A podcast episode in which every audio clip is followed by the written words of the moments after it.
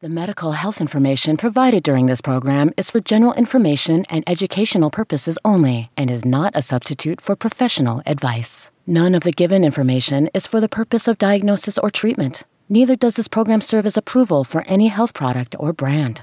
This program aims to enhance your personal health and wellness through the adoption of healthy lifestyles and your prompt presentation to the health professional whenever you suspect that you are ill. For treatment and professional advice, ensure you consult your physician.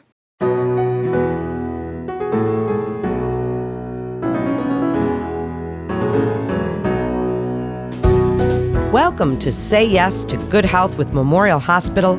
I'm Melanie Cole, and I invite you to join us as we discuss dry needling and how it can help you. Joining me is Katie Rubush. She's a women's health physical therapist with Memorial Hospital. Katie, thank you so much for being back with us today. So you've recently become certified in this practice of dry needling. Before we talk about what it is, can you tell us a little bit about yourself and your background and the additional training that you need to become certified to do dry needling? Sure. Thanks for having me today. This is a topic I'm really excited to talk about. I'm a physical therapist. I've been a PT for over 8 years, and I've treated a lot of different types of patients, and I currently am treating a lot of women in pelvic floor dysfunction, but I also have this interest in orthopedics and neurology and treating patients with chronic pain. So I recently was certified in a technique called dry needling, and it requires some additional training on top of your physical therapy license and degree. So I did 2 different courses, level 1 and level 2, that were fairly intensive to be able to offer this new service called dry needling, which is a very beneficial treatment for treating patients with any type of pain or restriction in a joint, people who are lacking flexibility or experiencing any pain. So tell us what it is. You just gave us a nice little kind of working definition of what it helps, but what exactly is it? Sure. It's based on the theory of myofascial pain. Myofascial pain is the theory that bands of taut muscle tissue can reproduce pain or restrict movement. And using a very small, sterile needle, you can insert that needle into muscle or connective tissue to release those myofascial trigger points and improve function, improve muscle contractility, decrease pain, and increase range of motion. Like I said, I've been really pleased with the results. People are responding really well. It's decreasing their pain, and people are able to say that they're getting through the day without pain, they're sleeping better, and just feeling a lot of relief from it. I would compare it a little bit to what you feel in a deep tissue massage. People who respond really well to that deep tissue massage tend to respond very well to dry needling. Well, people hear the word needle, Katie, and they wonder what the difference is between acupuncture and dry needling, and really the science behind this technique versus acupuncture, why one works, one doesn't, or how they work. What's the difference between them? Really, the only similarity between acupuncture and dry needling is the diameter of the needle being used. The theory is very different between the two. So an acupuncture treatment is very superficial with the needles, and it's based on the theory of different meridians in the body, which are like invisible energy pathways. Dry needling, again, is based on that myofascial pain model, and the needle is inserted intramuscularly, meaning that we're releasing those tissues that maybe aren't receiving enough blood supply or oxygenation, and those muscles become dysfunctional when they aren't getting enough blood supply. So the science behind it, there's several reasons why dry needling is helping, and there is some research to back this, but it's helping people because of a few things. One is that we're increasing the blood flow, and we're changing the chemicals in that tissue by creating this pro-inflammatory response. So we get this extra blood flow to the tissue that's really bathing muscle and connective tissue and nerve, and it instigates this cascade of good chemicals to that area.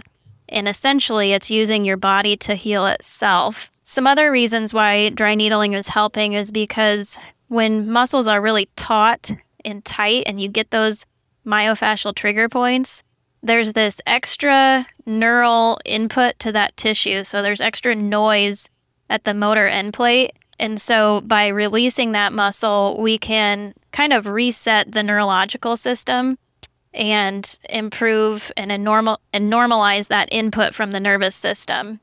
It also is thought to increase some feel-good hormones like endorphins and serotonin and maybe even oxytocin.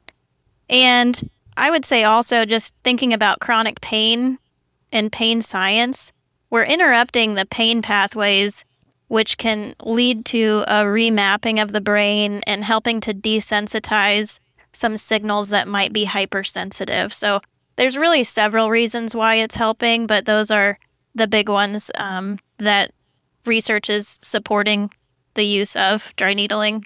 Well, thank you for that. And before we discuss really patient selection, who can do this, tell the listeners what trigger points really are and why those are what you're using. Trigger points are bands of really taut parts of muscle. And sometimes you press on those knots or those trigger points, and you might even feel a referred pain. For example, in some of your neck muscles, there are trigger points that refer to the head and create headaches. So releasing some muscles in the neck tend to help with different headache pain, depending on where that headache is located. But again, it's improving the blood flow to the tissue that has this myofascial trigger point. So now tell us who it is that can benefit from dry needling. My son's a gymnast, and he went in for dry needling around his shoulder, and he really loved it. He thought it helped tremendously. So tell us really who can benefit from this. Really anyone with any type of pain or joint restriction. If you have stiffness, if you've had, like you said, a sports injury, or maybe it's a more chronic condition or a chronic pain. But anybody that's had a lot of headaches or neck pain, back pain. I've seen even some jaw, what's called TMJ dysfunction. Sciatica is a big one. Anything restrictive like a frozen shoulder could benefit from it. Plantar fasciitis. Sports injuries like shin splints tend to do pretty well. Even people that have had numbness in their hand or arm have been telling me that they've got some relief from those symptoms as well. There's even a little bit of research on some vestibular dysfunction improving, so dizziness and even the ringing in the ear might benefit from some dry needling. So where does it fit into a rehabilitation plan, Katie? Because people think they're going to go see a physical therapist for, as you said, whether it's vestibular or pelvic floor or injury or any of these things you've mentioned. Where does it fit into that rehab plan when you're looking at helping them with whatever injury or malady that they've got going? Well, I think people get the most lasting results when dry needling is accompanied with other therapy techniques. It does matter what posture you're using all day long and how you're moving, using proper body mechanics. So people get more relief and more longer lasting relief if you do some stretching and some really specific exercises, and just allowing me, a movement specialist, to analyze how you're moving and how you're sitting at work, talking about even like modifying your workstation so that you're in an optimal alignment and posture all day long. So it's really beneficial, and it really jumpstarts the rehab process, but you really need a few other things in your plan of care to fix your problem and maintain that relief. I think a big question that you probably get, and I've heard this question a lot too, is does it hurt? Are there any complications, soreness? I mean, we get a shot and maybe our arm is sore for a few days, but this is not quite the same, is it? Tell us a little bit about any complications or really if the needles hurt. The needle is so small. Actually, most people don't even feel the needle go in.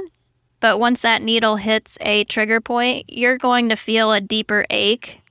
And afterwards, you might have a little soreness. Some people do, some people don't. But usually people have a little bit of muscle soreness. It feels kind of like you've worked out or had a deep tissue massage. But the discomfort is pretty minimal, and it only lasts about 24 hours. As far as risks, they're pretty low because you are inserting a needle. into the skin. There is a small risk for infection, but it's a low risk, and we use sterile needles and we clean the skin. I use gloves and sanitizer, but patients who are significantly immunocompromised would not be a good candidate. But other than that, the risks are pretty low and the results are pretty significant. That's excellent to hear. If someone has dry needling and they're thrilled with the results, tell us a little bit how often they need to come back to maintain those results and what's involved in an appointment with you. It depends on the patient, and it depends on what the patient is doing outside of the dry needling. You know, if they're doing the stretching and some specific exercises that I'm having them do and really modifying how they're moving. You know, some people need 1 or 2 sessions. If you've had dysfunction for a really long time, you might need more like 3 or 4 visits. It really just depends, but I usually see patients about once a week. And some people get relief for a few weeks. Some people get relief for a few months. So it's very just dependent on the patient, how long you've had it, what other lifestyle changes are you making. When you come in for an appointment, I'll do an assessment and I'll take some measurements.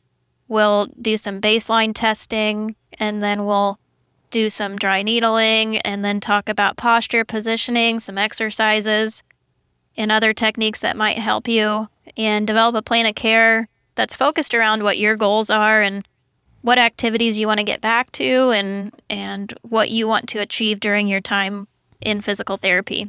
Is this something that people need a referral for? Not necessarily. Illinois makes that answer a little bit more complex, but if you don't have a doctor's referral, you can give me a call and get in to schedule an appointment with me, and I can help you go through the appropriate channels that you need to continue to see me. What an interesting topic, and I've done a lot of shows about chronic pain and heard from so many different people in the pain management field. This is a huge field now, pain management. So tell us a little bit about pain as you see it as a physical therapist, the difference between chronic pain and acute pain, and since pain, and what we're talking about, is somewhat subjective, how do you measure it? Well, it depends on the source that you're reading, how we categorize chronic pain and acute pain. We used to think of it as pain that lasts over 6 months, but recently they've changed that definition. It's really pain that persists over 3 months or in a response to the healing process that is not typical. So if you've, injured your lower leg and typically it heals in a few weeks, and yours is persisting with pain for 6 or 8 weeks, that could be considered a chronic pain as well. Acute pain would be pain that lasts less than 3 months. So it depends on what source you're looking at, but somewhere in that 3 to 6 months is the cutoff for chronic versus acute pain. So how does somebody decide or know when it is time to see a physical therapist for that pain, whatever the reason for the pain? And before they would see you, do they have to go see an orthopod for their pain or their primary care provider to not only get a referral to physical therapy, but to decide that, yes, this is something that can help you with your pain? Sure. Anytime someone wants to come see me for their pain, I think is fine. I like to tell people if you've had pain for 2 weeks or more, it is really beneficial to come in and get an evaluation by a physical therapist so that we can address the issue before it becomes more severe and before it becomes chronic. We know that once that pain becomes chronic, it's a little bit more complex to treat, and we really want to stop that pain cycle before it becomes chronic.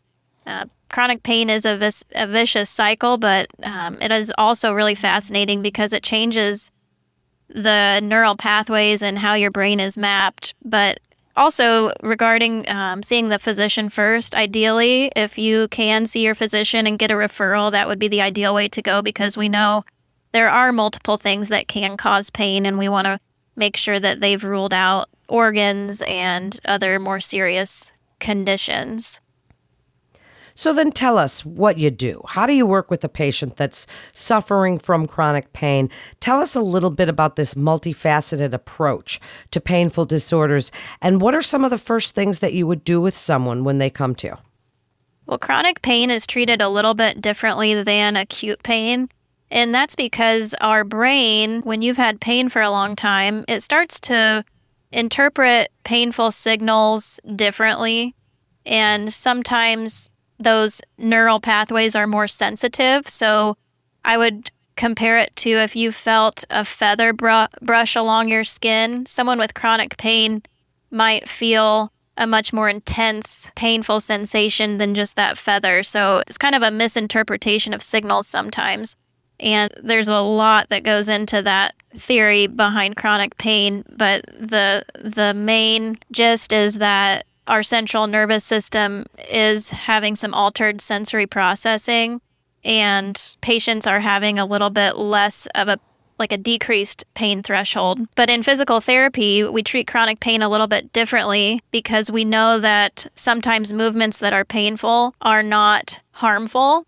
And so the best treatment for chronic pain is movement and actually not avoiding movement. Sometimes that chronic pain cycle continues because people are avoiding movement, and really what we need more of is activity. So just education for patients that doing some aerobic exercise, even if it's just 10 minutes at a time, walking, biking, a stationary bike, swimming, things that are a lower intensity but for a longer period of time is really helpful. Another key factor is how you're moving. As a PT, I'm a movement specialist, and I can help you learn to move in an optimal way so that your joints are loaded in an optimal position and you aren't damaging tissues. We don't drive our car when it's out of alignment. You wear out the parts of that car, and the human body is no different. We really want to move in an optimal alignment to protect our joints.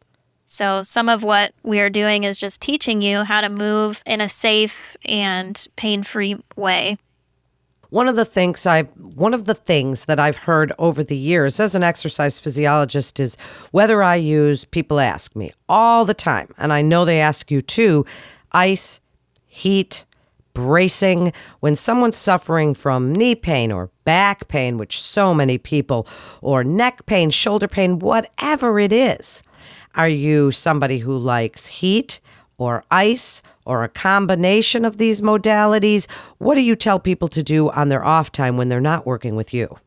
Again, I think it depends on the patient. How recent was your injury? If your injury occurred within the first 2 weeks, ice is probably better.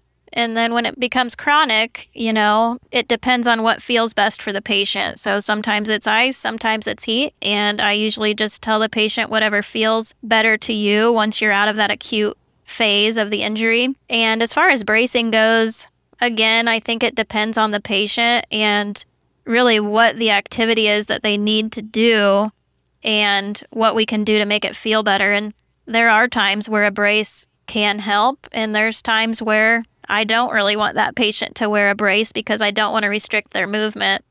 But again, when it comes to chronic pain, it's really about just moving and not being afraid to move. And you go back to the basics that we need to live a healthy lifestyle at a healthy weight and stay active. We need to get adequate sleep.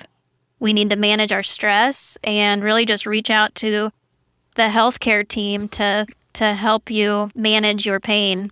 One of the things I found most interesting about this burgeoning field of pain management, Katie, is that while we're trying to move away from opioids, and I'm sure you've had plenty of people that have come to you that have been on pain medication, but now it seems that many in the field, physical therapists, athletic trainers, chiropractors, acupuncturists, massage therapists, everyone's kind of running along the same track now. Have you seen this in your practice, that some people come to you and say, I don't want to be on opioids anymore, or I've seen a chiropractor and that's helped but not completely? What have you seen as far as this multidisciplinary approach to the field of pain management? Well, I think as a physical therapist, it is really exciting because we do have the ability to have an effect on this opioid crisis that's happening in our country.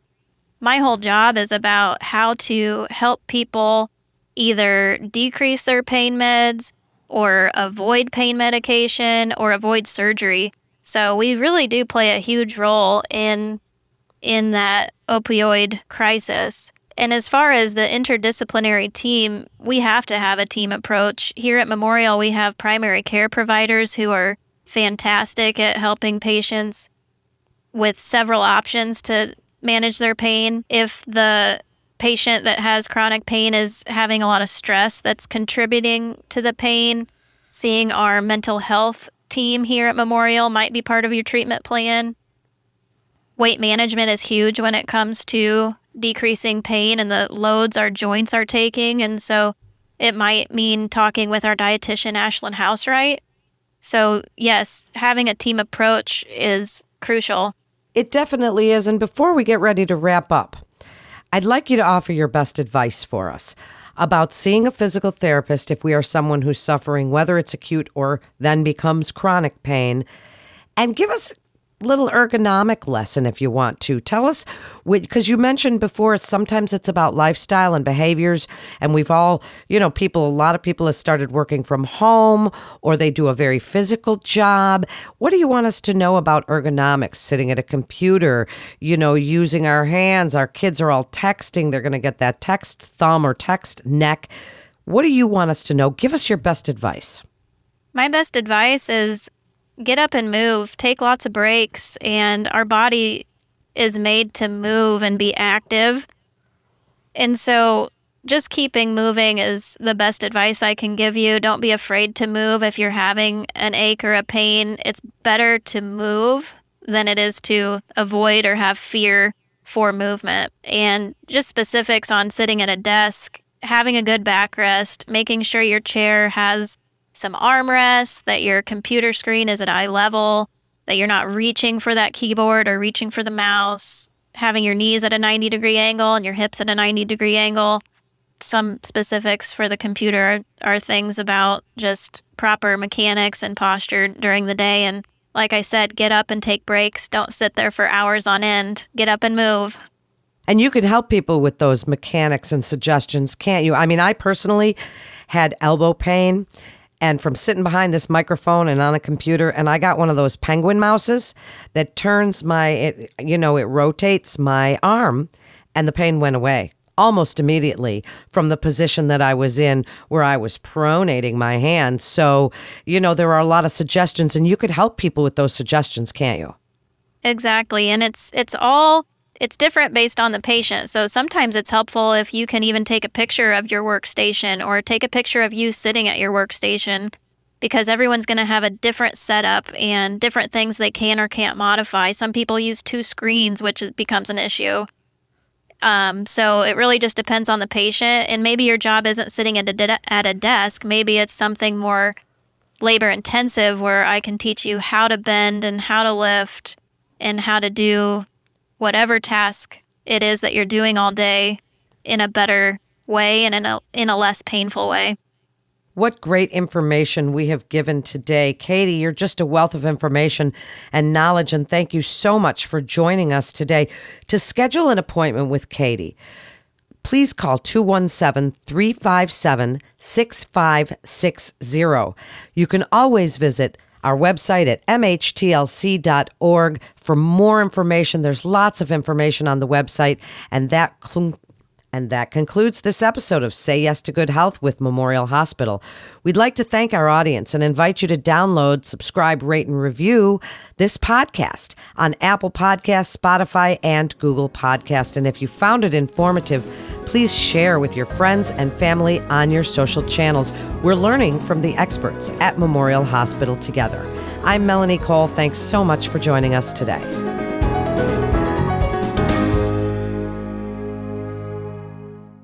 The medical health information provided during this program is for general information and educational purposes only and is not a substitute for professional advice. None of the given information is for the purpose of diagnosis or treatment. Neither does this program serve as approval for any health product or brand. This program aims to enhance your personal health and wellness through the adoption of healthy lifestyles and your prompt presentation to the health professional whenever you suspect that you are ill. For treatment and professional advice, ensure you consult your physician.